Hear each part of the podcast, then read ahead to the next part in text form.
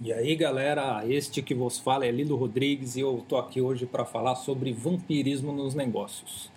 O que é vampirismo de maneira geral? Vampirismo energético, né? Vampirismo energético é quando a pessoa consciente ou de maneira inconsciente, digamos assim, passa a sugar a energia do outro. Né? Tem alguns textos no meu blog, algumas explicações falando a respeito do que é essa questão energética, vibração, frequência, assuntos nesse sentido. Para ficar fácil de entender, imagine quando a, o objetivo ali da pessoa, imagine que cada um de nós fosse uma bateria e a outra pessoa é uma bateria tá ali, né, com, com meia carga, né? Então ela procura é, ficar perto ou próxima de, de pessoas ou, ou, de situações em que ela volte a se alimentar para chegar no 100% aí dessa carga energética dela. No mundo dos negócios isso acontece principalmente na relação cliente-empresa ou cliente-prestador de serviço, quando uma das partes cria uma situação de atrito ou uma situação de, de conflitante né, entre as partes buscando, digamos assim, obter alguma vantagem, sendo que não é sua por direito. Como a gente pode explicar ou, ou dar alguns exemplos aí desse tipo de situação, né? Imagine assim, né? Alguns assim, exemplos fáceis de entender. O cara, a pessoa comprou um carro e aí ela tá andando com o carro dela e de repente o carro para, para de funcionar e ela começa a reclamar, furiosa, tal. Ela chega a procurar a concessionária e fala que vai devolver o carro porque ela foi lesada e não sei o que. Mas analisando os fatos, né, isso daí foi o que ela contou para o vizinho, que ela contou, né, que o carro deu problema e tal. Mas qual foi o problema? O problema foi o seguinte: a pessoa não pôs gasolina no carro e aí ele parou de funcionar. A concessionária ou a loja não tem obrigação de encher o seu tanque. Todos nós sabemos disso, mas ainda assim há casos de pessoas que param no meio da rua e começam a pôr a culpa no, em, em todo mundo, né? Por causa disso. Outro fator interessante nessa historinha que eu estou contando é que de repente se descobre que além da pessoa não ter colocado a gasolina no carro, ela está em haver com as parcelas do carro. Ela está devendo. E ela cria todo tipo de argumento né, possível, imaginável ou inimaginável para querer levar a vantagem na situação. É o famoso esperto, né? Agora imagine uma segunda situação. Imagine que há um prestador de serviços e o cliente está tá em haver também com o pagamento e ele começa a fazer exigências. A prestação de serviço é interrompida e o cliente começa a falar que o serviço não funciona, que não pode isso e aquilo, tá? sabendo que no contrato está bem claro a questão, né? digamos assim, depois de X dias o serviço é suspenso. E o primeiro ponto é o cliente começa a argumentar com aquilo que ele não tem direito, depois que, a, que, a, que o prestador de serviço contra-argumenta, mostrando para ele um, o, o contrato, aí ele passa a fazer acusações contra o prestador de serviço, falando, né, colocando como se, se ele, cliente, fosse prejudicado.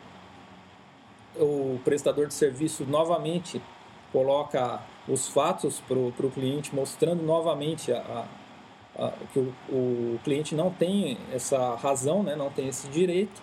E aí o cliente parte para o ataque emocional, que é argumentar fatores como, imagine assim, né? uma prestação, prestação de serviço, imagine que você é cliente da Eletropaulo e aí você ficou ali uns três meses sem pagar, três, seis meses, não sei, cortaram a sua luz. Cortaram a sua luz aí depois de uns seis meses ou mais, né? O, você como cliente você vai conversar com a Eletropaulo e fala que de repente a Eletropaulo ela está magoada com você porque é, você não pagou. Na verdade, a Eletropaulo está magoada com você, você está inadimplente com ela, né?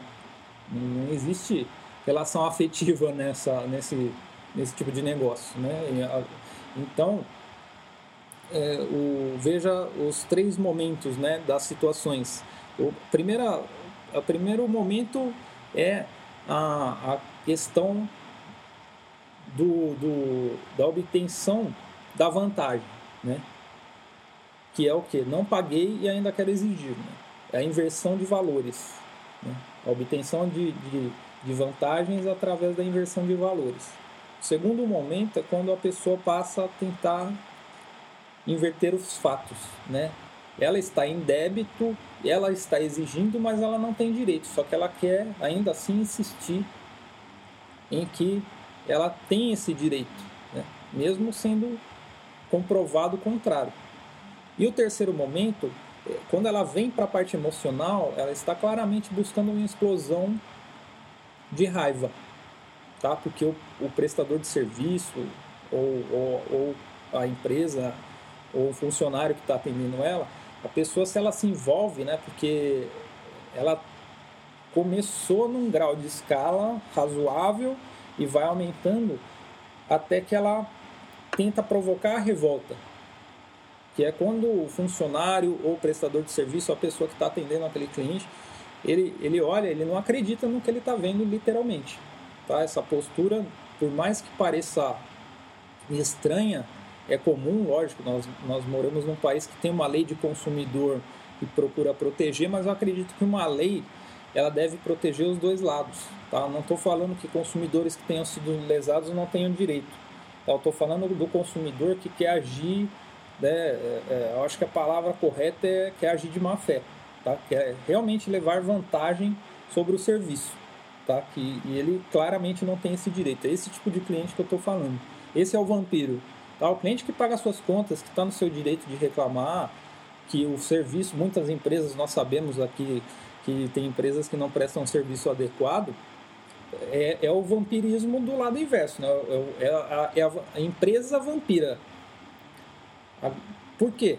Como a empresa se torna vampira? Se os funcionários vão caindo numa pilha, numa estratégia de pensamento, numa linha de pensamento é, controversa, automaticamente cria-se é, um, um, um, elo de ligação que eu, que eu, vou chamar aqui de a vibe do mal. Né? Os caras começam a sugar também o cliente. Então, Agora, para o empresário, né, seja se você tiver um negócio, você cuidar do negócio sozinho, ou se você tiver alguns funcionários, é importante observar o tipo de cliente que está entrando, tá? porque a empresa é a sua casa. Tá? Quem é o cliente que está entrando ali? Eu costumo dizer o seguinte: empresa próspera tem clientes prósperos. Tá? Em, empresas que não são não tão legais, geralmente os, os clientes também não estão. Então, para ter uma empresa próspera, você vai precisar de gente próspera. E próspero no amplo sentido da palavra, né? Quando o comportamento é estranho, não é legal você manter um, um elo muito próximo com o cliente, porque uma hora ele vai, né? Se ele conta aquela história assim, ah, se você não me cobra, eu também não pago. Cuidado, né? Às vezes a pessoa está num café ali, você criou um, um certo um, uma certa amizade ali com a pessoa, né? um certo contato, vocês estão tomando um café junto e a pessoa falar isso, cuidado, porque essa pessoa, na verdade, você vai, uma hora você vai ter dor de cabeça com ela. Então, é importante observar que para a saúde da empresa ser mantida, é necessário também preparar os funcionários para não cair na pilha de um cliente que está afim de arrumar confusão.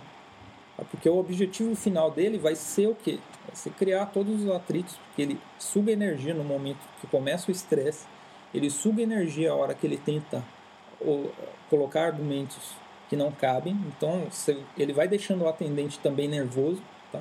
Lógico que a gente sabe que tem o, o famoso serviço de irritação do cliente, né? mas quando é inversa a posição, quando é o cliente que está tentando obter a vantagem, sendo que ele não tem esse direito, acaba se criando também esse tipo de elo, tá? Ele vai tentar irritar o atendente, ele vai tentar fazer de todas as maneiras para que ele cause a explosão de raiva, porque a raiva é energia criadora, né? Energia de criação. Se ela é usada para o bem, ela pode transformar coisas assim, né? Você usa, imagina, você usar a explosão de raiva, porque nós somos uma bateria quase que atômica, ambulantes. Você pega aquela energia da raiva e transforma por uma energia de, de criação, de criatividade, você tem ideias, você trabalha mais, melhor e mais feliz, tá? É aquele ditado que diz: é, sentir raiva é fácil, utilizar a raiva na hora certa pelo motivo correto é que é o desafio. Então, se você canaliza aquela energia, é um poder de criação que você tem. Você transforma em prosperidade.